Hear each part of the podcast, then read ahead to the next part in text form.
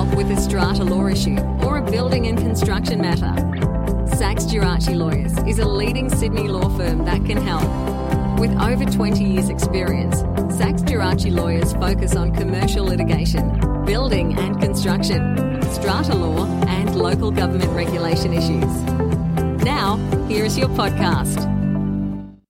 The mandatory code of conduct for short term rental accommodation in New South Wales has been in force since the 18th of December 2020. The code imposes obligations on booking platforms, hosts, letting agents, and guests, and it is complex. Now, to discuss the most commonly asked questions relating to short term rental accommodation, I'm with Anne Fernando from Sachs Gerace Lawyers. And at the outset, what is classified as short term rental accommodation? So, Dan, short term rental accommodation is basically accommodation that's made available to others on a commercial basis for a short term period. Often you'll see it advertised on online booking platforms like Stayz, Airbnb, or Booking.com. Now, the government is regulating short term rental accommodation because this kind of accommodation can sometimes lead to negative impacts on neighbouring properties so, for instance, there could be a lot of noise coming from a short term rental property, for instance, if people are holding a party there. And that's the kind of thing that the government's seeking to regulate. Right. So, what do you have to do if you want to use your property for short term rental? So, from the 1st of November on Monday, you actually have to register your property on what's called a short term rental accommodation register. But it's also important to make sure that you comply with a code of conduct. In addition to that, there are restrictions on the number of days that your property can be rented each year, so you have to be careful to make sure that you don't allow it to be rented out for more than that number. So, can you tell us a little more about what this short term rental accommodation register actually is? Yeah, so it, it's a register that's run by the New South Wales government, and it's to make sure that all the short term rental accommodation properties comply with a set of new rules. So, for example, when you register, you have to confirm that your property meets certain fire safety standards that in relation to that, there is a grace period until 1 March 2022 to comply with those standards due to the recent COVID 19 stay at home orders that would have affected people getting contractors out in order to meet those standards. Um, but look, you still do need to register your property before the 1st of November if you want to take bookings over this summer. Something I should note that's important as well is there's fees that are involved with registration. So there's a one off non refundable fee of $65 for the first 12 months. And then after that, there's an ongoing annual renewal fee of $25. Right. Now, you mentioned the code of conduct. Um, what What is that? So it's a code of conduct that sets out the rights and obligations of everyone who participates in short term rental accommodation in New South Wales.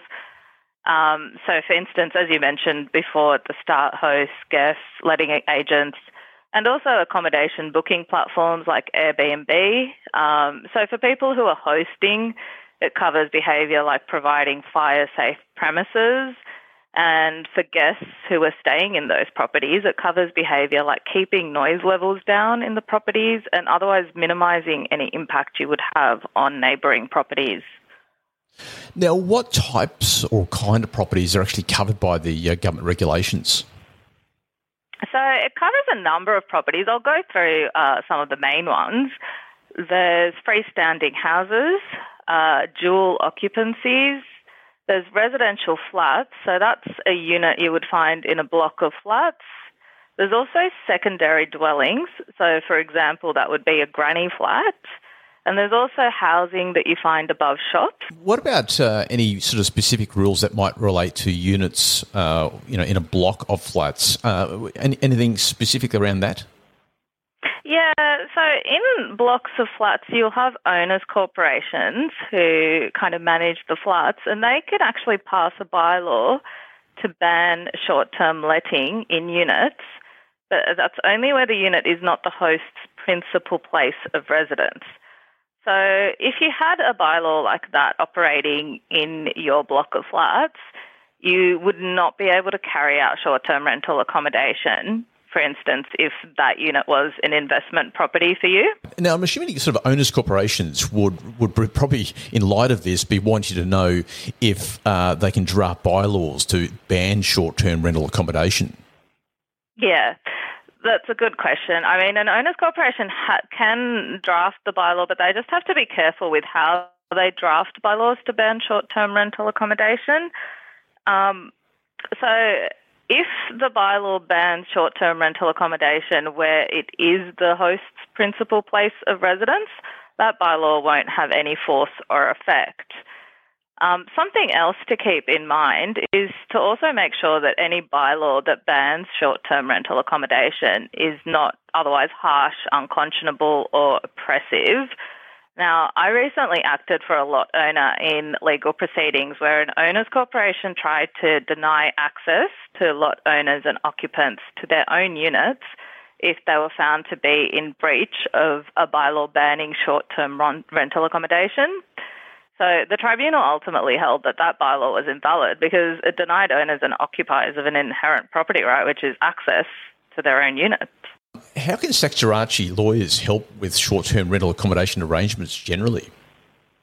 Well, we're able to help in a number of ways. We can help people who want to host with making sure that they comply with all of the legislative requirements for short term rental accommodation arrangements. Uh, for owners corporations, we can help with drafting bylaws um, and to make sure that those bylaws are valid. So we can also review existing uh, bylaws. Um, and we can advise whether an existing bylaw could be considered harsh, unconscionable, or oppressive. Uh, conversely, for people who own lots in strata schemes and who are affected by existing short term rental accommodation bylaws, we can assist with providing advice as to whether those bylaws can be legally challenged and ultimately invalidated. And uh, thanks for joining me. Thanks a lot, Dan. Thanks for listening. If you have any questions or need more information, simply call Sachs Gerace on 02 9331 5177